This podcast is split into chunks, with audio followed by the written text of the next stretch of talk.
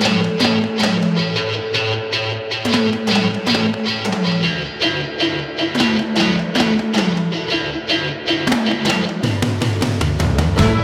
up, everybody? My name is Jesse, and you are listening to List It, the show where me and a guest rank and list things in pop culture. And this is a very, very special episode. It's actually the third part in a trilogy of episodes that we've done so far that are ranking unintentionally hilarious things in the pop in pop culture. The first one that me and my guest today did was about unintentionally hilarious action movies, which is a very deep, deep well. The second was unintentionally hilarious children's movie, which is also a deep well, but one that is deeply more disturbing than the action films. And but today's is one that, as I started digging into this topic, uh, I feel like maybe the the the gold mine, the the biggest gold mine, the biggest gem mine that we've stumbled upon in terms of just weird unintentional pop culture hilarity. Today we are ranking unintentionally hilarious video games with my guest, writer, journalist, marketing expert, Adam Smith. Adam, welcome back to Listed Man. Oh man, it is great to be here, especially with this topic, which, like you said, is just it's like an inexhaustible gold mine. Like the the hits just keep coming. There's there's so much to dig into. Well, Adam, let's go ahead and and like because this was your suggestion uh, as a topic, and and I, I had no opposition, but the only thing I was concerned about was like, man, I, I'm certainly I certainly wouldn't you know qual I, I wouldn't describe myself as like a gamer. I'm someone who grew up where video games were sort of a part of their life, and video games have already have always been sort of like adjacent to my social life. Where if I'm hanging out with some buds and they're like, hey, you want to play some Fortnite or play some Madden or something, sure, but it's not something that's been a part of my life. It wasn't until I started re researching some of these infamous games that I realized just how deep my history was with video games and how many hours I've spent playing video games. Adam, what is your relationship with old school, with video games in general? And why did you want to pick the topic of unintentionally hilarious ones to talk about today? Okay, so I'm not like a huge gamer or anything. Like I, I have an Xbox that I uh, plug in maybe once every six months you know Yeah. um, but like like anyone who grew up in kind of our era you know you grew up on video games as one of the primary forms of entertainment like my first video game system experience was the atari 2600 you know and Yeah. uh, like we got an nes when i was i don't know maybe seven or eight years old and uh, one of the reasons i wanted to pick this is because like there's just such a, a wealth of terrible terrible video games because like the, it's not like today when so much development and, and budget goes into this these things and like the, the like multi-billion dollar game studios. Like back in the day anyone could make these you know? It's totally it- you need you needed like very basic technology and you could and like a very low level skill uh, you know to, to be able to convert an idea into a playable game like back in the day and these Yeah. studios were like setting themselves up and getting these massive contracts even though they had no way to deliver what they had promised with some of their initial artwork which a lot of the results were like okay real quick adam. So did you grow up in the same environment where i did where you could walk it where on friday nights here's what my parents would do. They would take us to like the, the local video store right? Whether it be even before like blockbuster was everywhere. It was just like a you know a, a, a community video rental store and they would have a section for video games. And this was before the internet so we didn't have all these review sites and youtube where we could watch like you know some of these uh, uh, videos from these actual games all you had to go on was the cover art. And there were so many times where I was wildly disappointed between what was on the cover of this game and what the actual playable features were. Was that a similar experience for you? yes yes you really had to kind of uh it took a lot of imagination know and and sometimes the uh sometimes you were kind of To, to put it surprised like- diplomatically. yeah. yeah like sometimes you're kind of pleasantly surprised like i don't know if you remember the um box art for the original mega man which is an incredible game which you know i i remember like at the onset of uh lockdown and all that stuff i got this game emulator that has basically every old school video game you could possibly hope for. I mean, thousands upon thousands of them, right? Yeah. Uh, and I decided I'm going to beat Mega Man, right? And I sat on the floor for 10 hours trying to beat Mega Man. And I finally did it. You know, it's like, wow, I've been trying to do this for the last like 30 some odd years. And yeah. I finally pulled it off. And it only took, you know, 10 hours and about like 300 attempts. Um, but I finally did. But I don't know if you remember the original box art for Mega Man. yeah, it was vaguely, vaguely. It, it, was like basically it looked like Martin Short dressed up for a youth hockey league game, you know. So it, it, didn't exactly set expectations high, but then the game was awesome, you know. Yeah. Um, but yeah, I'm with you. Like my uh, kind of a, a big weekend for me uh, when I was a kid was renting an NES game. And you didn't yeah. have like, you know, the internet to give you any sort of feedback on what was a good game and what wasn't. All you had was box art. And a lot of the games that would probably make this list of like, you know, what were they thinking kind of video games, yeah. I yeah. rented on purpose. See, I was always wildly disappointed. Like I would always go for the one for the cover that had the most graphic violence or the most like extreme scenario and be like, dude, this game is going to be freaking awesome. And you plug it in and it looks basically nothing like the it looks like the cover was like they had a design agency just say, look, blank slate, design a bunch of things that would be awesome covers for hypothetical video games. And they just picked the closest one yes, to the exactly. to the gameplay. They just retrofitted you know? the cover to it. yeah. They, they asked the world's most awesome 12 year old paint what you see in your head all the time. yeah, it, well, literally, it was like they took like a, a, third grader's violent cartoons and had a professional artist render them, and they gave it to a game studio with no budget and said, "Turn this into 12 hours of playable action." Like that was the strategy. And honestly, dude it was pretty effective because every once in a while you stumbled on one, you're like, this game is freaking sweet. You know, oh, it's oh, yeah. pretty close to the cover. Okay, so I like when we talk about unintentionally hilarious games, I feel like there was a turn at some point where games got somewhat self-aware and the hilarity became somewhat intentional. Like you, yes. you think back to like the original Mortal Kombat, which you know the kills were so over the top, and and obviously the game took itself somewhat seriously, but ultimately it was sort of trolling parents. Like yeah, it, it, was going to rip out doing. somebody's spine. Yeah. yeah, and the same thing with like Fortnite or whatever. Like if you play Fortnite, look, it knows it's goof. You know, you can play, you know, like a, an uh, an EDM DJ as like a playable character wearing like a, a, raccoon mask, and as you're like parachuting out of a plane with machine guns, it's hard to take it too seriously. Like yeah. you got to know, like this game is just pure, pure distilled fun. Do you remember your first interaction with the game that you felt like, okay, this is trying to be funny? Um, probably uh, this is a really early one, but probably the Space Quest games on on PC. They yeah. were just you know your standard. Uh, even before point and click, it was like you know you had to type into the prompt to yeah. to tell it what to do, uh, and those were definitely designed to be funny. You know, yeah. Um, but it was also like when I was about like, I don't know, 10, I thought they're the funniest things in the world. But you play them now and you're like, oh, this is nerd humor. Like this yeah. is what this is what guys who are really good at programming video games in the 80s thought was funny, which does not have massively broad appeal outside of 10-year-old boys. Yeah, it's it, looking back, it's very sad. It's very sad yes. humor. Yes, it is. well, it's, well, it's basically yeah, it's it's basically like if you want to know like what brought someone to the the point where they're living in uh, their parents' basement, uh, like Cheeto stained fingers, and uh, arguing with people about whether Captain Picard or Captain Kirk is the better captain. Like, play one of those games, and that's basically like reading that person's autobiography.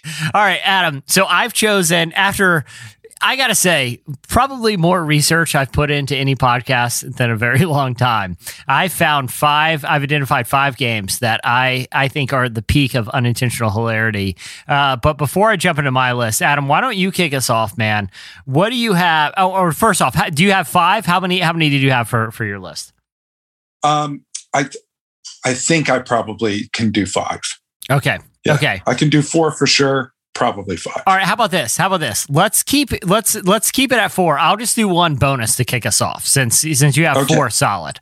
Um, Okay, let's go ahead and kick it off with something that I, I feel like the people are just going to want because you and I have uh, this is a frequent thing that has come up just in our relationship with each I, other. I, I, know what's I know what's coming, and I would have been disappointed if it weren't. Uh, are, are, I, so I, I hope you're I hope we're on the same page here. But it is a little no, it's a it's not a a super well played video game, but it became infamous when it came out as one of the worst video games, reviewed video games of all time. And that is Rambo colon the video game, which was released in 2014 to all the major consoles. Adam, did you know that I was going to address this game during our conversation? I, I, I, di- I didn't. Um, I was thinking of an old school NES game that I, I very much hope you would uh, bring up, but it's in a, it's in the similar, it's the same ethos, yeah. I would say. Rambo the video game is this spiritual heir to, to this video game. And I know what video game you're referring to, and it's definitely on my list, and it may be close okay, to number good, one, good. the number one position. But Rambo with the video game was a no pun intended a misfire when uh, you know. yeah, so this game came out in 2014. So Rambo, so the Rambo franchise had just been sort of rebooted by Sylvester Stallone because nobody was demanding it. But that's still just what Sylvester Stallone does. He just creates sequels. If something works, he just continues to do it. Okay, so yeah, he he he creates something that is a genuine work of art, and then he's like, "How can I spend the next forty years undermining this?" so, so the game, the the idea was, well, Rambo's kicking back off, and there's these expendable films. What if we make a game where it's playable Rambo? But here's the the, the creators got a little creative because instead of making like a spinoff where it's its own Rambo movie in the form of a video game, it's actually scenes from the first first three Rambo films that are now playable, not really strung together with any plot. And so, uh, so, so First Blood, Rambo First Blood Part Two, and Rambo Three, the the one where he retroactively wins the Cold War. Um, now, the the issue with this game is that they wanted to make a first person shooter, like in in the uh, vein of like Doom or you know uh, Call of Duty, some of those pla- classic games, which the player controls the the protagonist movement, but also with the other kind of hand, with the other joystick or the other kind of control, can control the firearm. Well, they decided not to go that direction, mainly for budgetary reasons, and instead, it's more like the the games that you go to the arcade and there's a mechanical gun, and that's all you have control. So you have no idea, you have no control over where Rambo walks or where he looks. Your job is to shoot and kill only. You can't control the hero's movement. All you control is shooting people. Now, Adam, I would like to I would like to read a couple of lines from a review from the site IGN who was forced to review this upon its release in, in 2014. Now, I want to say this. Their first mistake, these video game makers, was basing any of the scenes in First Blood, the first Rambo movie, which I, I know. That I was gonna say, like, it's like so what? You press the X button and he quietly weeps about his lost innocence. Exactly, because for me, I know a lot of people consider First Blood like a work of art, and it, you know yeah, Sylvester. it's not an action movie. It's not. It, it is. It is a meditation on PTSD and America's psyche dealing with the violence it inflicted on Vietnam and the young men that we sent over there to fight that war. It is a pure artful meditation. I don't even consider it canonical, like part of the Rambo canon, personally. Like, yeah. to me, Rambo, the Rambo franchise started in Rambo 2 when he was sprung from jail and was forced to go rescue POWs from mm. Vietnam and retroactively win that war as well. Yes. I, I, I yes, so agreed. there's no, it, there's no, there's nothing in that movie that I would want to play in a video game. So keeping that in mind, here are some lines from the review from IGN.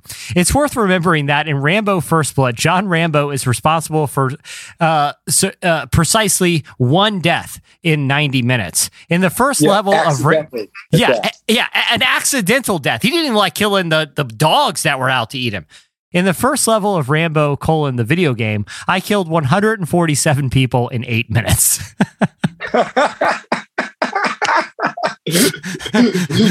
this is like if you made a video game of the deer hunter and it was just the Russian roulette scene. Well, exactly. Like the the other thing about, about this game, evidently, it's very very easy. Uh, there's just some more lines from the review. With a mouse, I was simply scrolling with ease, left clicking on enemy heads like I was clearing a minesweeper board. I don't see why that's a bad video game. that is okay here. That is really almost there is to it. Shoot everything. Okay here's another here's another just one paragraph i wanted to read from this review. Remember that scene in first blood where rambo slaughters entire squads of national guardsmen?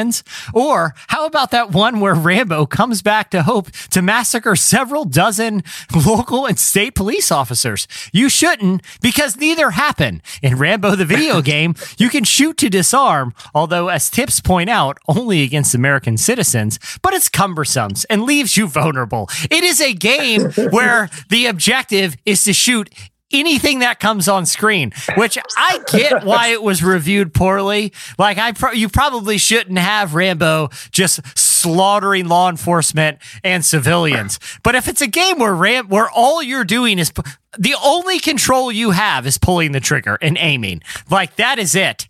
That sounds like a great Rambo game to me personally. it gets to the essence of uh, the character, doesn't it? it really does. So, Adam, on this on this simulator that you've somehow acquired that that that simulates all video games, do you do you think it'd be possible to bring up uh, at some point Rambo uh, the the video game and and give it a test run and and just go on a slaughtering spree?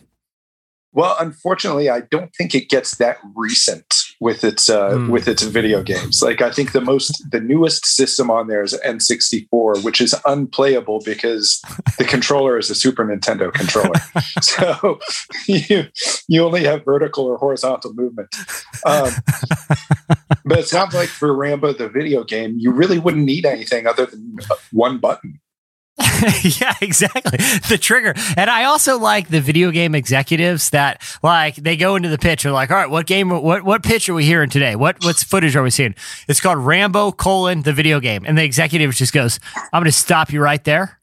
Here's $15 million. Because I thought I heard you just say Rambo colon the video game. That's all I all right. So that's my that's what sort of my honorable mention. Uh, coming in at number five. Adam, what do you got number four in your list, man? Okay, I'm gonna go a completely different direction mm-hmm. with uh, a video game that I, I I don't understand how it's a, even a video game. It's called Taboo the Sixth Sense, right? now, this was a Nintendo game the, the, I use game in the loosest possible definition of the word because there's really nothing interactive about it, right? What it is is basically a tarot card reading, right? Yeah. So you type in a question, uh, give it some information, and then it will give you a tarot reading, uh, which of course combines two things kids love typing and summoning satanic forces. Uh, and it's incredibly cumbersome, right? You also have to put in, uh, for some reason, what state you're from, but it only gives you an option of 24 states. So, you know, sorry, New Hampshire. you're exempt from this satanic spell. exactly. Like if you're if you're from like, you know, Wisconsin, no no uh, no divining your future for you, right? so you can type in any question. I typed in "What is sandwich?" because uh, I thought that was a, a, pretty straightforward question, easy to answer. Yeah, um, and the kind of answers I got were uh, things like your inner hopes and fears are wisdom or sound judgment in your decisions. okay, that's uh, yeah, not as satanic, not as satanic as I was hoping. Yeah, I know. like I was, I was hoping for so, hoping to to conjure something here. So, so um, wait, so is the game basically just opening fortune cookies for random scenarios you type in? Yes, that's what it is. And what it does is, uh, once you type in your question, uh, uh, to the creepiest and eeriest uh, music that eight bits could provide. Um, it will then shuffle the tarot deck, lay it out, and make you wait patiently as it turns over and reads all 12 of your tarot cards, uh, which uh, with cutscenes that last entirely too long, right? And tells you, uh, you know, really straightforward and uh, predictive things like presently influencing you is avoids changing or difficult situations. uh, at one point, it told me your tendencies as viewed by others are causing cruelty or misery. Like, oh my god! Louise, what is it? Is this Jeff Ross the game? Why you got to roast me? Yeah, exactly. Like, are you the world's meanest counselor? I thought it was in for a video game. You know? I just asked you what a sandwich was. Yeah, all and, the, uh, all of a sudden I'm taking this a hole version of the enneagram here. Like, I don't need to know my personality deficiencies. I just asked who killed JFK, and I'm no closer to knowing the truth. Um, one of the things I love though is that uh, with absolutely no warning, when it does the animation for shuffling the tarot deck, it hits you with the most frenetic, like strobe flashing effect you could possibly imagine. Um, and it, it makes me wonder if, like, you know, are, were they trying to bring on the onset of like seizures, like to some sort of Darwinian thing? Like, you know, like we'll get thin the herd from the weak ones who can't it can't handle these strobe effects like you know, just for good measure we'll also dust the cartridge in peanut dust and shrimp shells yeah but there's no warning at all um, and while i was reading up about this game it said that there was actually an urban legend that the game had uh, accurately predicted the deaths of some of the kids who who bought oh and used gosh. it. Right? Um, but it's like uh, it's it's not really a difficult prediction when like normal gameplay brings about grand mal seizures. yeah. yeah, we predict we predict you have undiagnosed epilepsy. yeah, I think that's what you call self-fulfilling prophecy. Well, I just love too when some guy's playing he's like, "Uh, when are humans going to land on Mars?" And it's like your propensity towards narcissism leaves people in your life feeling isolated. And you're like, well, "That's a little on the nose there, taboo." like good, good, good, lord got got personal quick. Uh, is this one that you have on your simulator? Taboo the it six is, it is and i played it the other night and i actually did ask it what is sandwich? And i'm i'm no closer to knowing now than when i started. Um, but i do feel worse about myself do, do, hey, okay, I have a question. Having done a deep dive into a lot of these old video games, do you feel like video games ba- developers back in the day just had really hard, hard deadlines? like, like, listen, the game is due on the 20th. I don't care if it's done. I don't care if you completed it. I don't care if it's halfway done or there are massive holes in the functionality, plot, or discernment of how this game will work. The game is due on the 20th. I feel like a lot lot of the games just feel wildly unfinished.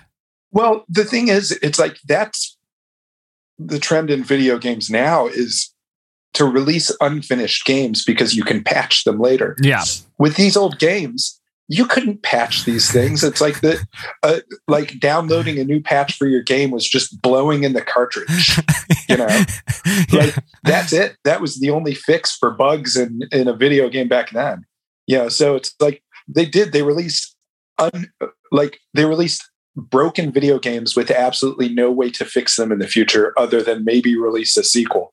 It's it's like okay, if I bought Cyberpunk and it's going to be six months till I can finish the game or whatever, you know, that's one thing. But if I bought Taboo and it's giving me ominous warnings about personality traits when I ask it what kind of pizza I'm craving tonight, that seems like a red flag for for the game maker. Yes. Yeah. Oh, and by the way, sorry to any uh, uh, any Gen Zers out there, but uh, this this video game uh, didn't have the foresight to um, to predict that the 21st century would occur. So if you put in that you were born in 2001, it's going to assume that you were born in 1901. um, and one fun feature is after it's read your tarot and it's made you feel thoroughly bad about yourself, it will then give you your lucky numbers, right? And when I flashed my lucky numbers on the screen, one of them was 27. And at first I was like, oh, wow, 27. My birthday is January 27th. My, it's, it's like it's known me all my life. What manner of deviltry is it? Oh, yeah, I told it my birthday at the beginning. I had to fill out a brief form and before playing exactly. this game. Yeah, it seems remarkably so, well informed. For guessing that. yeah, yeah, it's like not exactly Nostradamus there. all right, Adam. My number four is a game that came out a little bit later. Um, it's it, it came out in 2003 and it's called Big Rigs colon over the road racing, not road racing over the road racing.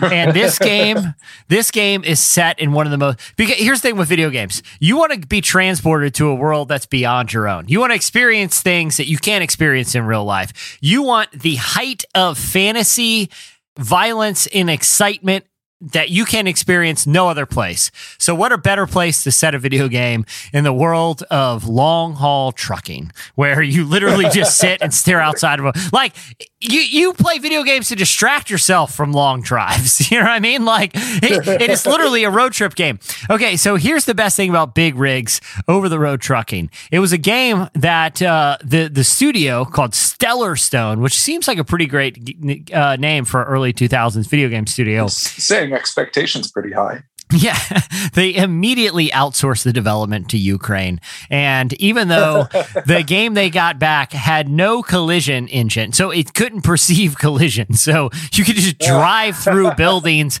and your opponent's trucks. Uh, and, you know, it was completely unfinished. And they just, Stellar Stone was like, look, man, this is what we paid for. This is what the people are getting.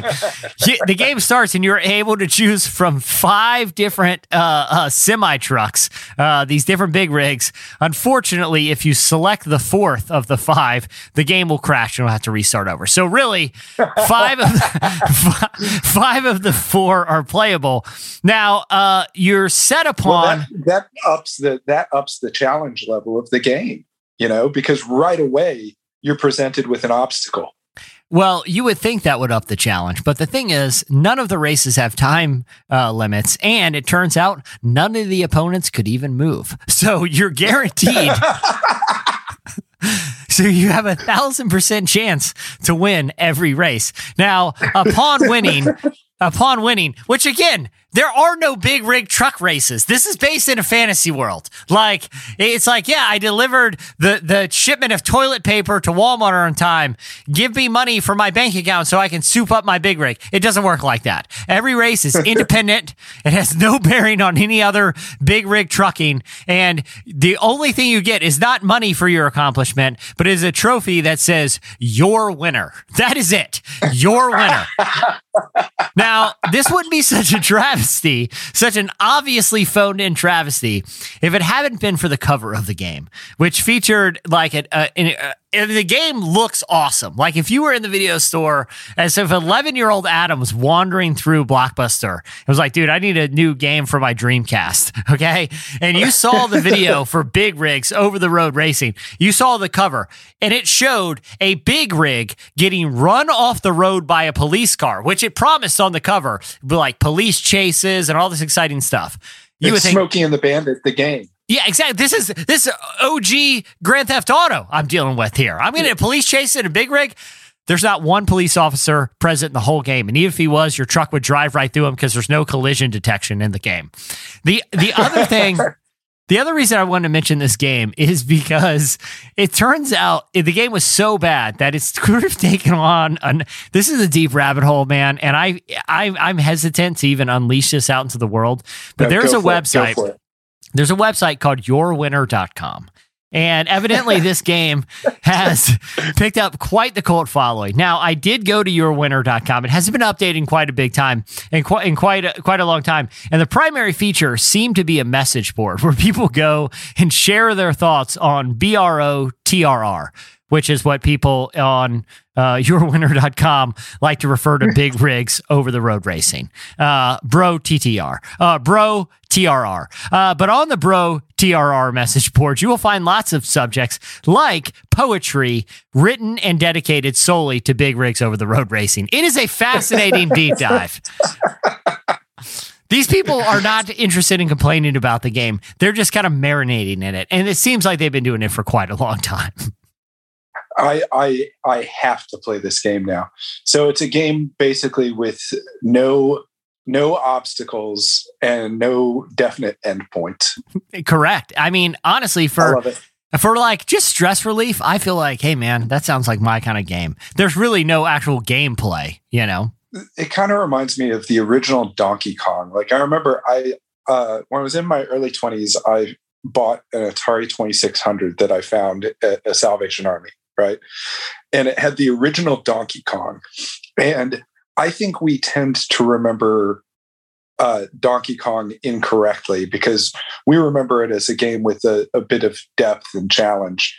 Uh, but the original Donkey Kong, uh, you had what looked like uh, Chewbacca standing up on a set of steel girders and throwing barrels at you. And then if you were lucky enough to finish the level, you're like, oh man, that was tough. I bet the next one's going to be even tougher. Nope, it's just this one again. it's the same level with the same pattern of barrels, the same level of difficulty, on and on into infinity. So it's basically just wearing down your resolve. You know, it's like it's not it's not increasing the level of challenge. It's just testing your patience. Like you get a high score if you can endure just this like Sisyphean task for longer than someone else. yeah, yeah, exactly. Push the rock up the hill and just do it again tomorrow. But at least that game had, you know, conceivably something high minded in, in in you know in its objective. This one, I think the dude at Stellar Stone called up the developer in Ukraine and was like, "Hey, dude, guess what? Just land another game contract. It's called Big Rigs Over the Road Racing. And the guy in the Ukraine's like, all right, sweet. Tell me the details. I'll get this thing made. He's like, no, literally, that's all I have. It's called Big yes, Rigs Over the Road. Those are the details. It, it's you owe it to me in 35 days. Like exactly. that, that is the level of game. You know? Yeah. Here's the project brief trucks. Go. Your winner. See you in 30 days. this baby, this baby ships. They're like, well, hey man, the fifth truck isn't even working. I said it ships, you know. I mean, the game literally the game will crash and you have to restart the machine if you pick the fifth truck. I said it ships. I could just remove the truck. You could just have four. I said it ships. Stellar Stone does not miss does not miss deadlines. All right, Adam, big rigs over the road racing. What do you got for your number three? Okay, this is a game that I owned when I was a kid, right? Um, and uh, it was a, a, well-meaning gift, Christmas gift from my parents, uh, and it is the official uh, movie tie-in game for Back to the Future right? No, a Back to the Future game. Yes. Back to the Future, the video game. And it contains everything you love about the movie, namely the fact that as Marty McFly, you're pulled down the street by an unseen force, right? Uh, you can't stop. You're constantly walking down the street, pulled by uh, pulled by an unseen force, and you have to dodge bees, uh, bullies, hula hooping girls blowing kisses and uh, guys carrying a pane of glass. Just right? like the movie. Just like the movie. It's honestly, it's like if you play that game, you it, what all I can say is if you haven't seen Back to the Future, don't play the game first because it will completely spoil the movie for you. It removes any element of surprise. you know, uh, it's it's. We all remember the infamous hula hooping scene. Yeah, and the bees he was constantly dodging. You remember? Like that's one of the main things I remember about back. It's been a few years since I've watched it, but one of the main things I remember is dodging the bees. Uh, it's it's probably uh, because of that Huey Lewis song from the uh, yeah um, from the movie, you know, the where it's like dodge those bees, get them clocks, find yourself a bowling ball to throw with those guys. You better get some clocks if you see them, and watch out for those bees. That's the plot of this film. You remember that one? of course, of course. I mean, I remember beekeeping being very, very integral to the plot of Doc. like I remember, yeah, well into. Yeah. The, even there's that other Huey Lewis song um, that wasn't even in the film, but uh, was obviously inspired by it. The uh, "I Want a New Drug," where it's like two guys walking around, walking around my street. Two guys walking around my street got themselves a pane of glass. you remember that one? Oh, I, I you remember because he sued he sued Ray Parker Jr. because the the theme from Ghostbusters actually plagiarized um, the power. Uh, I want a new drug. Yeah, and you remember the theme from Ghostbusters? The when guys walk around in your neighborhood, what do they got? Pane of glass. They're walking around with pane of glass. How do they walk? Back and forth. You remember that? I, and and who could for, forget the famous Springsteen video where it's just him dodging panes of glass for the entirety of four minutes? I mean, I feel like this was a theme so tied to Back to the Future, it just kept reoccurring in adjacent pop culture for a decade. Honestly, like I, I, I think the some of the confusion comes in because the original title of the film was uh, "Bees and Panes of Glass," uh, but they they changed it and I think made it a bit less forthright. So you didn't really know what to expect when you went to see the movie. Uh, but I've never made it past the second level of Back to the Future, which is the the other big scene that everyone remembers from the movie, where he's standing behind the counter at a diner throwing milkshakes at people. Does it? Okay, uh, have you have you heard the story, the true story of like ET, the video game? Mm-hmm. Where you know back in you know the the the heyday of Atari they were top of the world. They could not be stopped. And, you know, Spielberg was getting ready to release ET, but there's a lot of licensing complications. And so the video game contract wasn't awarded to Atari to very late in the game, but they needed to hit a Christmas. Uh, you know, they need to hit a production deadline so they could get the game out by Christmas. So, in order to do so, they basically just took parts from unfinished games and cobble them together and threw ET in as a character in the game. Uh, you know, yeah, it, and basically the the whole like the whole premise of the game is you fell into a pit and had to stretch your neck to get out. I mean, hey, but this this kind of thing wasn't uncommon then, where they would have like some pre-existing uh, game that that games that aren't finished. So maybe one would have uh, uh, uh, an element where you had to, you know, dodge bad guys, and they put a pane of glass in there, or throw uh, some sort of uh, fireball, and they'll put milkshakes in there. But this inject the characters from the movie in and expect nobody to notice the difference did you? Yes. What was your first interaction with Back to the Future, the game, as a kid, expecting a Back to the Future game, or did you kind of uh, stumble upon it in its later life online? No, no. I, I got this game for Christmas when I was probably nine or 10 years old. and I played it a lot, like a lot, and still never made it past the second level. I've been trying to beat the second level of that game for 30 some odd years. the hardest the hardest video game ever made is the Back to the Future game that had a brief window in like 1985. Like I, I yes, love that. It's, it's well nigh on impossible. And uh, but the thing is, it's like I don't feel like I really need to play the rest of the game because it hews so closely to the film that you already know what the rest of the game is going to be. Yeah. I mean, yeah, what's the point of just replaying the movie? You know, like if Yeah. I wanted more bees, I would just fire up the movie again. exactly, exactly. Like, okay, I know, I know. After the the milkshake and the bullies, he's gonna. There's gonna be some more beekeeping. Then he's going to have to jump across a river on the heads of alligators. You know, and then uh, you know, there's gonna be more panes of glass. So it's like, yeah, I get it. I've seen the movie. It, it's it's the it's the second best game about dodging bees, only behind My Girl, the video game starring Macaulay Culkin. What a what a ride that game is. I'll be See- honest, see- takes a while to get going, but once you get to that final boss, those bees.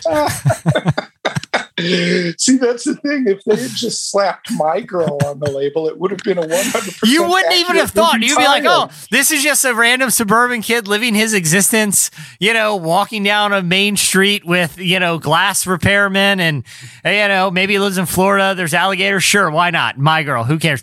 Obviously, he's going to have to fight bees at the end. like, that is the boss.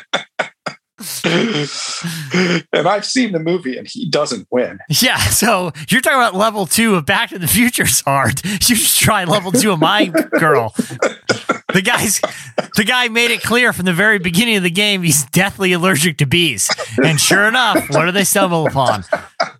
Big old hive just waiting for him. oh boy! It's really really disturbing game. All right.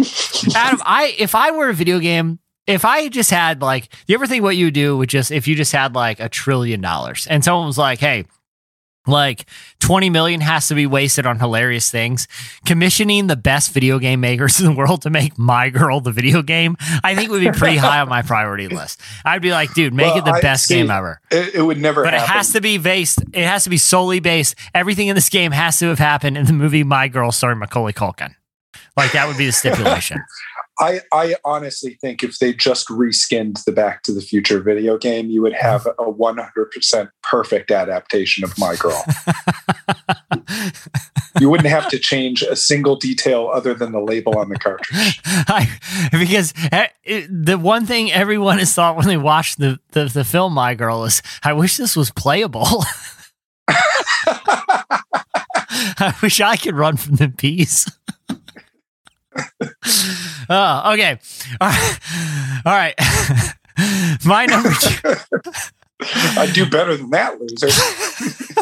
I mean, honestly, kind of had it coming. it seems like you barely even tried. he didn't give those bees any fight. or at least taking out the hive. Um, all right. Take a few with you, yeah. exactly. You know the writing's on the wall, homie. You're deathly allergic to them. They stung you like a hundred times on screen. Why don't you just take a few out, okay?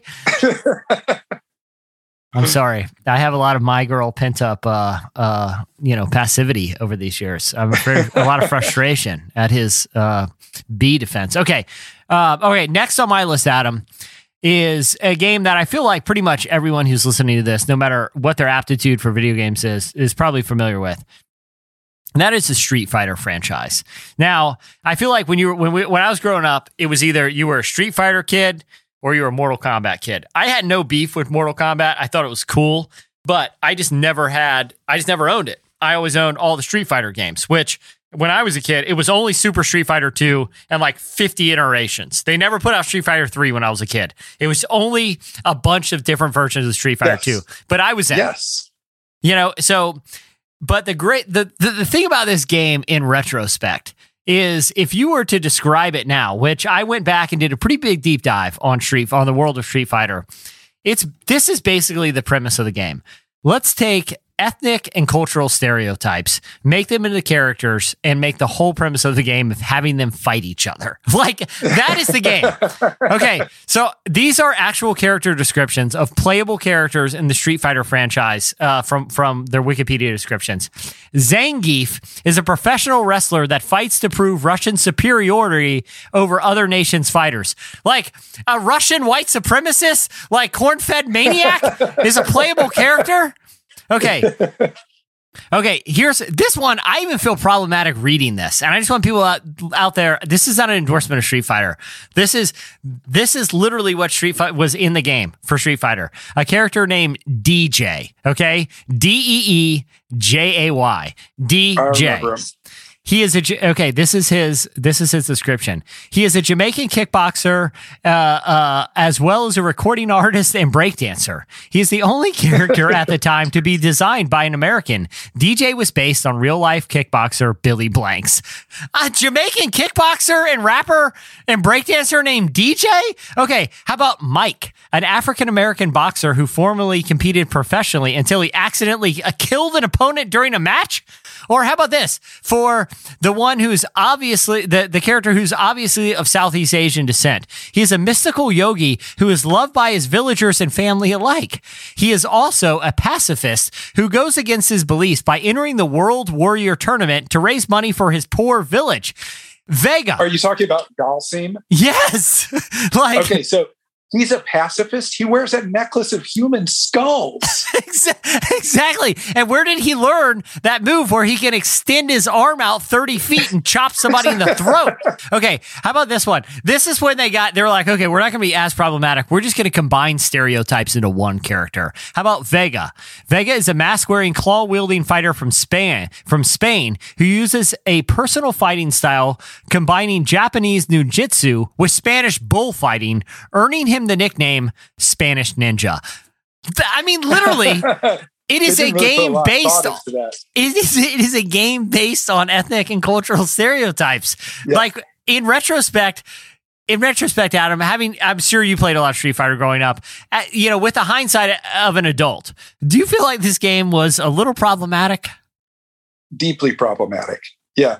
Uh, what I'll tell you what always troubled me about Street Fighter okay. is uh, whenever you got, say you're playing as Chun Li, who is uh, you know a very petite, diminutive young lady. Yeah. The moment you get set on fire by uh, one of the characters who has any kind of firepower, like Ryu or Ken or yeah. Dhalsim or someone like that, your body, uh, like your your your body model, turns into a beefy guy and that always that always bothered me. It's like you couldn't do one more than one like person on fire model for this game. one more animation for a woman? Yeah. Uh, but yeah it's all pretty problematic. Yeah. I, I think the thing that really bugs me is ken with his cultural appropriation. Well because here's the thing ken okay for people who, who may not remember there were two kind of primary protagonists. One was Ryu, who you know kind of looked like I don't know any other way to describe his cartoonish appearance, but someone who who might have would not have been an odd fit in like a uh, classic kung fu film or something, yeah. right? Yeah, but then you like had, he looked like they modeled him on like Bruce Lee. Yeah, exactly. But then you had Ken, who had a blonde mullet and basically was otherwise identical to Ryu. Like, yeah, exactly. It, it had all the identical powers in the body of Rod Stewart. it's so true. The mullet, it does look like a playable Rod Stewart. Which, by the way, you know, talking about all these games, Rod Stewart, the game. Why not? Put it right up there with my girl. Only if he gets stung to death by bees.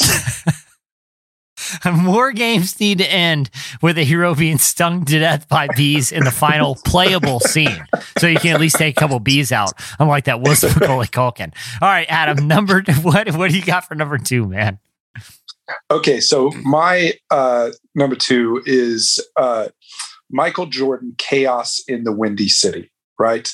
Oh now, man, I haven't even. I, I feel like I, I I I played a ton of basketball and sports games, and I've never heard of this. Well, here we go. If you were making a game about Michael Jordan, the greatest basketball player of all time, yeah. a man who, in spite of some of his other sporting efforts, is known for basketball, whose name is practically synonymous with basketball. How much basketball do you think you would include in it? If your answer is some, congratulations. you have made a better video game than the makers of Michael Jordan Chaos in the Windy City. it's not a sports game, it is a side scrolling platformer game right? where where you play as Michael Jordan, who is uh, trying to save the rest of the NBA players uh, from some sort of uh, you know some sort of uh, danger to to collect them in time. They've been kidnapped, and he's trying to collect them in time for the All Star Charity Game. Right. I, oh, I so, have a question. were they kidnapped by like a, a, mafia boss in Chicago? Does it take place in in downtown Chicago? Um, it, it's a, a, mad scientist named Maximus Cranium, right? Okay. Um, so I, am not sure what his end game is uh, in kidnapping these uh, these other NBA players. Um, but the funny thing is, it's uh, it's before like a, a charity game hosted by Scottie Pippen, which already this game stretches credulity in thinking that Michael Jordan would lift even a finger to help Scottie Pippen. Never in a million years. Never even to this happened. day. Even to this day. I saw the last dance. Those two guys are ice cold even to this day. Yeah. Yep. If if Michael if like if Scottie Pippen were abducted by a mad scientist, Michael Jordan would sit back and just spark up an enormous cigar. but okay, what is the playable action in this game though? So the, the, the scenario is Scottie Pippen for some reason is throwing a charity all star an unaffiliated because it's Scottie Pippen. I'm assuming this is unsanctioned by the NBA, and he is throwing a personal charity basketball game, eh, which is somehow a trap or something that leads all of the, the stars of the league to be captive in Chicago by some sort of lunatic. Uh, and Michael Jordan's the only one who can save them. How does he do it in the game? by by throwing basketballs with different abilities, right? so, like you can throw a, a freeze ball that uh, freezes things, uh, freezes the ground, and makes enemies slip on them. Uh, fireballs, bomb balls, things like that throwing basketballs. Um, not playing basketball, mind you, throwing them. well, obviously, I mean, he was known for his abilities to just throw them at unsuspecting people, like to to weaponize basketball. I mean, obviously, it's synonymous with Michael Jordan. Exactly. I was tempted to pick Shaq Fu for this because I I just love the idea of you know licensing uh, like uh, an athlete who is known for one thing and one thing only, and then being like, let's have them not do that thing. yeah, let's have them fight. Well, that, well, at least at least with Shaq Fu, right? Because I almost put Shaq Fu on my list too, but I have nothing but fond memories of Shaq Fu. One, I love Shaq. I just feel like he's an affable guy. And just yes. by force of personality, even though that personality isn't really represented in the game, just the association with Shaq makes it like a fun novelty. Like, I it's agree. almost like Shaq can like wink at Shaq Fu, kind of in on the joke, like, hey, this is a corny fighting game where I'm a playable character. It's called Shaq Fu. Where with Michael exactly. Jordan, I don't feel like Michael Jordan is capable of self deprecation application at any level. No. You know, no. much less being injected into a video game that has nothing to do with his skill set or appearance. Yeah, I, I just I just love that. I wish we still had games like that, like Novak Djokovic's dental surgery challenge. You know, eh, but if you real talk, if you found out that the Joker was actually pretty good at oral surgery, would that surprise you? Because everything I learned about that guy, I'm just like he's maybe one of the fast, most fascinating humans alive, and he happens to be a basketball, a seven foot four basketball savant. You know, yeah, that, makes makes sense, and he looks like a, pl- a playable character from an early Street Fighter game. like if you had if you had a playable if you had a playable character from Slovenia named Jokic and he was just it looked like Jokic the NBA player you'd be like that's about right. You know that doesn't seem problematic. That's just reality. All right Adam I have now what I feel like is probably a moment that you've been waiting for. I know it's one I've been waiting to discuss. It is a game that I feel like has lived on with infamy, uh, but there's a lot of games that sort of followed the similar model of this game. Um, and the the model of this game is it's typically a two player game that would start off in an arcade and make the jump to consoles. Um, and it was the game was a side scroller So, you know, two characters share the screen and walk in the same direction, the, the same, uh, the entirety of the game, uh, just on a long, long walk, punching and fighting people along the way. That is the entire premise of this Yeah. game. A beat 'em up. A Yeah. beat 'em up is what they call them. Yeah, uh, it's a classic beat 'em up, and this beat 'em up is called Bad Dudes. Here is how Thank the, you. Here is how I and I knew I'm so glad that you knew I was going to bring this because here is how the game Bad Dudes open up. Uh, text appears on screen and informs the player this: rampant ninja crimes these days. White House is not an exception. so, but even how they phrase it, rampant ninja crime these days, colon or, or like period, period, period, like shaking my head, man. These ninjas just it's rampant. It's it's in all the papers. and then Yeah. it says White they're, House. they're tapping into the zeitgeist because if the the late '80s was known for one thing, it was rampant ninja crimes. and listen, Adam, White House is not the exception.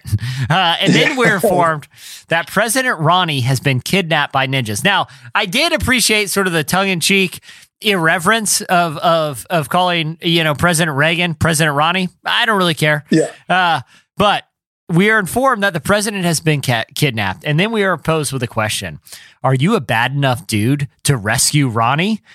At that point, the Secret Service is shown going on screen and talking to two bad dudes, two just like street thug hooligans, and they assigned the mission. They assigned the mission of rescuing a sitting president from ninjas to just two random street hooligans. because they're the only dudes bad enough. You know, it's like you have to think that the Secret Service was like, yo, they they come to like you know the chairman of the Joint Chiefs and they're like, bad news, sir.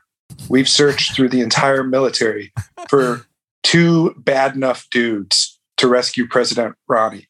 We've found some good dudes.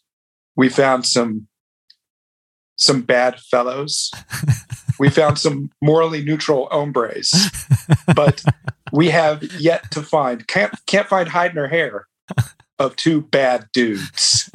Looks like we're going to have to turn to civilians. and and what do you know? We have two in mind: Blade and Striker. and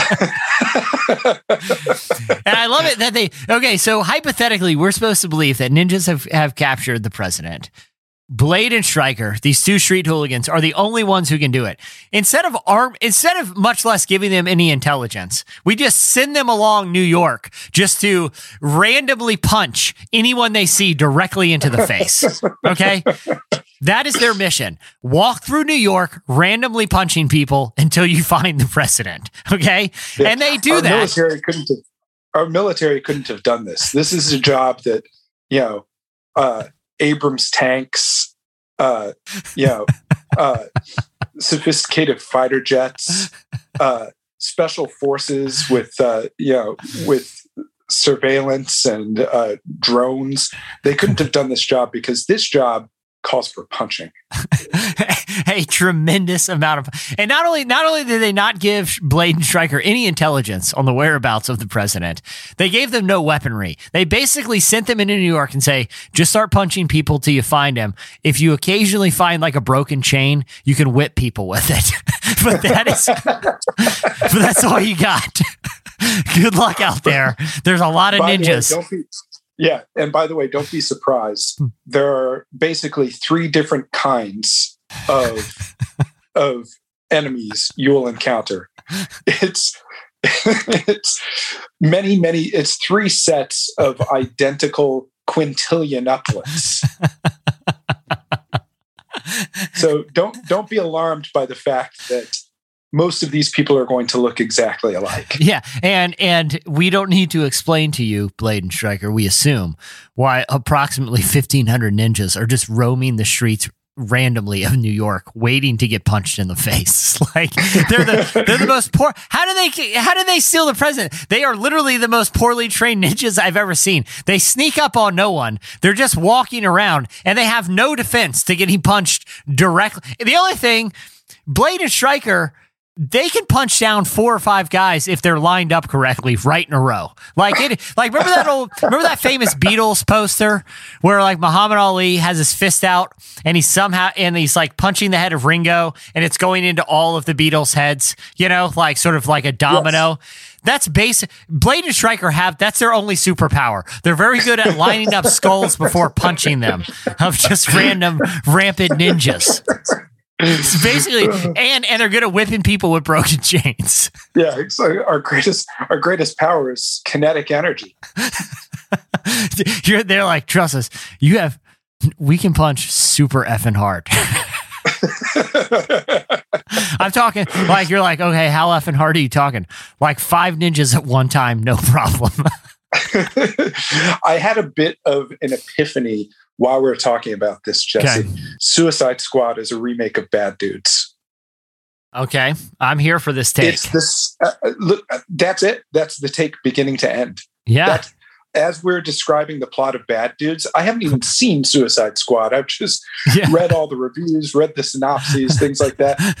It's bad dudes. Let's take let's take the most important mission in American history and outsource it to random street thugs and just hope yeah, it all goes okay. Bad enough dudes? Are you bad enough dudes to defeat this evil sorceress? Yeah. What most of this will be walking through a city and punching people. exactly. Hey, yeah. Just it's like okay, what what's the plan here? Just hit the city, man. Just start punching. You'll, you'll yeah, just walk through Exactly. Eventually, you'll find the boss. if you just walk long enough. I mean, you're to run out of people to punch at some point. Just the law of statistics says one of them has the precedent.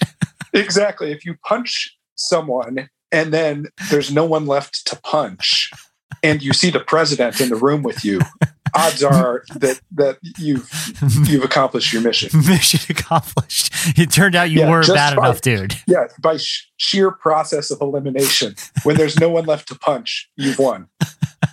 and we're pretty sure the only clue we have is we're pretty sure he's in New York City. So get punching, dudes. All right, Adam. I'm really glad you knew that was going to be on my list. By the way. I, you know, I was lying awake the other night thinking, should I put bad dudes on my list? And I thought, I've known Jesse for 15 years. there's, there's not there is not a scenario in which bad dudes isn't already on his list. I love it so much. it makes me. It may. Do you ever wish you? Do you ever think you were born like a decade too soon? Like if I peaked when Bad Dudes was peaking, you know what I mean? Like if the peak of my life was at the peak of Bad Dudes, like if I came over work and people were like, dude, you're not gonna believe this video game is gonna blow your. If this was the if Bad Dudes because it's conceivable that there was a time, Adam, where Bad Dudes was the peak of human technology and innovation. Like someone, there was a kid somewhere that's a grown, that's an adult right now, that at some point in his life, he came home and was like, I cannot believe I'm actually doing this. I'm, I can't believe I'm playing this game. For one moment in time, Bad Dudes was the greatest thing humanity had ever invented. like there was a small window where that was true. All right, all right, Adam. Number one on your list. i am very, I'm very excited to see what you got here. Okay.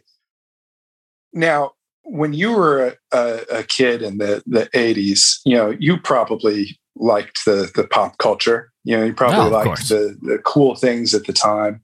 You know, GI Joe, your He Mans. You know, your uh, you know your your cool celebrities like uh, at the time Michael Jackson, uh, you know the, the sports fan. idols, yeah, things like that. But I bet if you were like any kid in the '80s, what you loved most of all, what was most current and cool and edgy, was the Three Stooges. Is there a why, Three Stooges video game? And that's why when Nintendo was looking for games, looking for properties to license, they thought nothing's hotter right now than a 50 year old 50 year old serialized shorts of uh you know that was lame at the time yeah and now I, uh, hand on heart i'm a massive three stooges fan okay. i love the three stooges okay um but if if i were to think like what's what's a way to make a three stooges game and make it work you know like Well, it's pretty obvious. The entire conceit of the Three Stooges is that they hurt themselves and each other. Yeah. Right. That's a that's a game right there.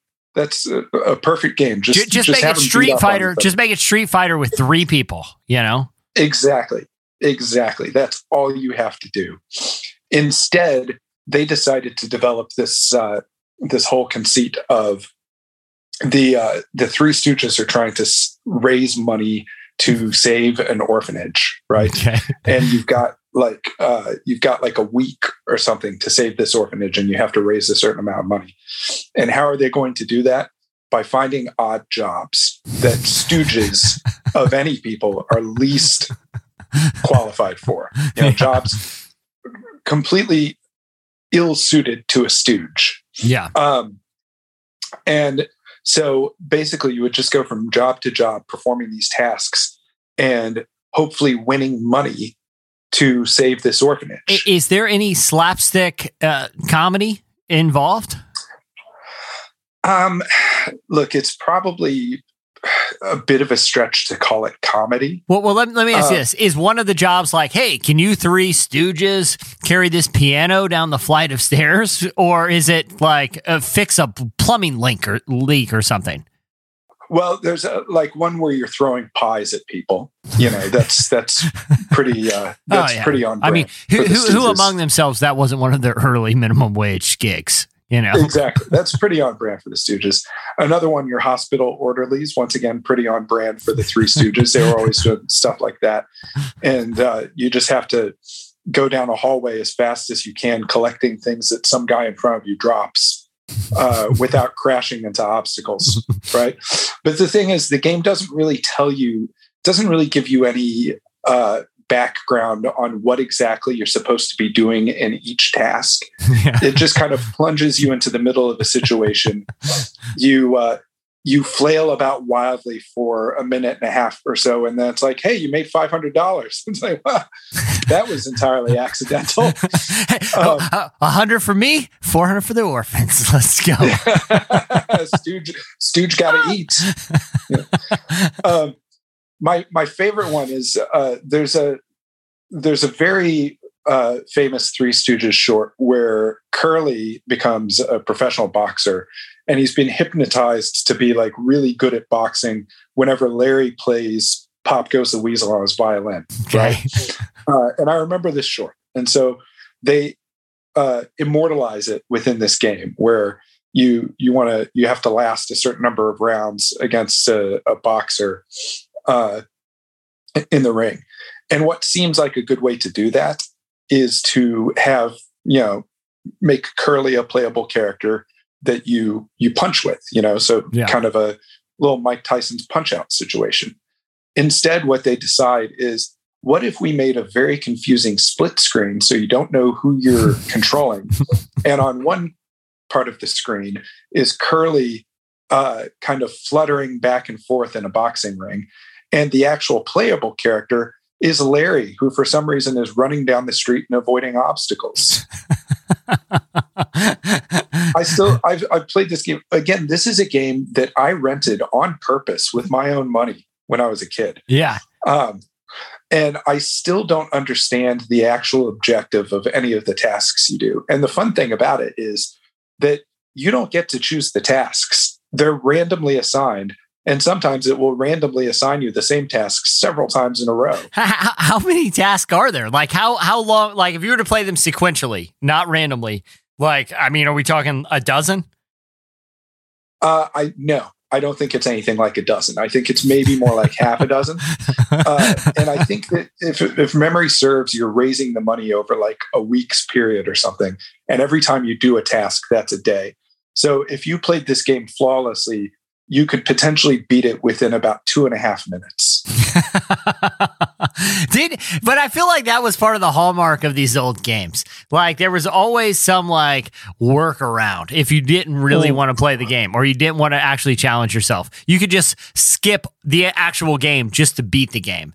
And, and yeah, essentially, like like Super Mario Brothers. You know, it- like if you did the warp zones, you could beat the game in like something like five minutes. Well, I'm glad you brought that up, Adam, because I want to I want to close out my list by talking about the Super Mario Brothers at number one. You know, I had a lot. You know, when you were describing the setup for uh the the Three Stooges game, you know, like these 80s characters that everyone would just assume there's a video game. I was really thinking you were going to talk about the Noid game, which the Noid for Oh, people yeah. who don't remember was a uh, a, a, a short-lived mascot for Domino's Pizza, which was sort of this I don't even know how to describe him, sort of kangaroo-like humanoid thing that uh you know garnered his own video. To ruin pizza. Yeah. That's um, yeah, and I, the Noid was actually on my short list for uh, for games for this. But the problem with the Noid video game is it's a pretty stock standard platformer game. Yeah. That there's nothing. The only weird thing about it is that it's a short-lived Domino's pizza mascot. Yeah, it, it- because otherwise it's it's pretty indistinguishable from a lot of the games of that era. Yeah, But that's why I wanted to talk briefly. I want to close out this list by talking about Super Mario Brothers. And I feel like just because Super Mario Brothers is such an iconic franchise that spans multiple generations at this point, it gets a pass on how just weird every part of it is. Like if you were okay, let's say you're a Japanese game developer in the the early 80s and you're pitching the, your latest game to your boss. And he's like, "Well, who's the protagonist?" An Italian plumber. Well, what's his name? His name is Mario. Is there anyone else? He has a brother Luigi. They're both overweight and they have no powers. Okay. All right. Sounds I'm sold. Yeah, okay. I'm listening. Yeah. Uh, What are they what what is their primary task that the player will do? Jump on turtles. Like jump like to, to like ride them? No, no, no. They're killing turtles by jumping on them. so they're fat Italian plumbers that are just jump on turtles for most of the game. That's right, and they crush them and kill them. And then well, what's the objective? Uh Princess Toadstool, she lives in the pipes. The pipes. Yeah, yeah, it's a whole thing in the pipes. That's where the turtles are. so I got two Italian plumbers that are jumping on turtles just in a series of pipes. Yeah, that's that's pretty much the game here. Mario Brothers is so freaking weird on every level, but dude, the thing about it is, even though I feel like Mario Brothers still meets our criteria for being unintentionally hilarious, it's still pretty fun. Like it's just works. It's a great game. It just works. But have you ever thought have you ever just thought about the the pure weirdness of every aspect of that game, including, like I said, the protagonist, like the playable characters are again two sort of like cultural stereotypes that are totally disconnected from anything in the game. Like if it was Zelda, if Zelda was the hero, it would have made no difference to the game. They just made them overweight Italian plumbers for no reason.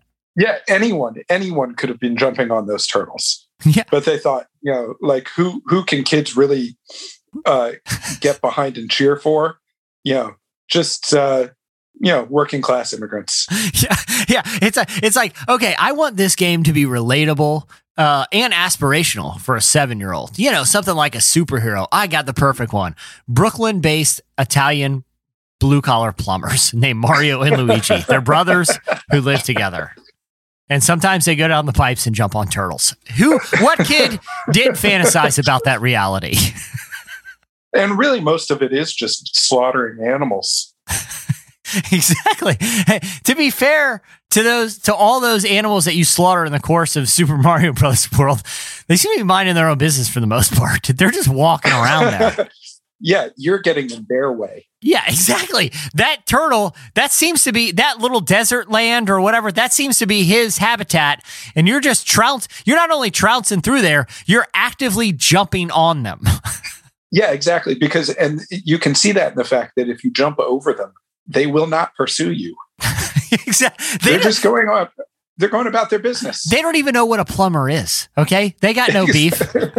They're just they're dumb turtles, and you're out there. You're pulverizing them every time you jump on them. I don't know if you've ever seen the Pete Holmes show that was on several years ago. Yeah, yeah, Pete yeah. Holmes, you know, fantastic stand-up. Oh, I love. Pete Holmes. Yeah, Uh, he he had a uh, a segment that was realistic Mario Brothers, where Mario jumps on a turtle and it just cracks the shell and like explodes into a shower of blood. And another turtle comes up. And he's like, Gary, oh Gary, what the F, like- man? Why'd you just like- jump on Gary? Who are these? Who are these Italian jerks just trouncing through, man? We're just walking. We're just on our way somewhere. We're, we Jump are. over us. We will pay you no heed. I know nothing about this kidnapped princess you speak of. I'm a freaking turtle. you had the. You're obviously fantastic at leaping. You could have leaped right over me. And not, Yeah, you know, but worse, you killed a family member, picked up his shell, and then killed another family member with it. What do you have Yeah. against us turtles? I'm a turtle. I don't have the capacity for abstract thought, let alone the wherewithal to kidnap a, a you know a member of ro- the royal family. Last time I checked, I'm just walking around here aimlessly, trying to avoid getting stomped on by a plumber who, if, if we're to be honest, has no business even being here, you know? yeah, exactly. This is our habitat. Well, it may. It. I'll say this, Adam. It makes me want to go back and fire up uh, uh, some of these classic video games. All right, uh, Adam. Before we go, man. Um. All right. Definitely, I want to tell people they need to follow you. One of my favorite Twitter follows. It's Adam. Remind me, X Smith, or uh, I don't want to. I, I botched it last time. It's Adam Smith XA. So you want to follow Adam Smith XA. All right, Adam. I feel like I feel like we we got to keep this streak going at some point. If we were to do one more another unintentionally hilarious list, we've covered children's movies, covered action movies, we've covered um, uh, uh, uh, video games. Now, I think I think the next in line, I think we have a case for unintentionally hilarious like melodramas, like dramatic movies that weren't intended to be funny, but upon rewatch are are comic masterpieces. I feel like that is another deep well that at some point needs to be revisited. Just just name your time, my friend. Name your time and place, and I'm there. Done. Let's do it, man. Adam, this was fun, man. Yep, it's been a pleasure, my friend. Try to avoid them always. turtles. well, if I see one, I can tell you what I won't do. Crush it underfoot. Completely obliterated for for an abduction it had no part of. All right, Adam, I'll see you, buddy. All right, thanks, man.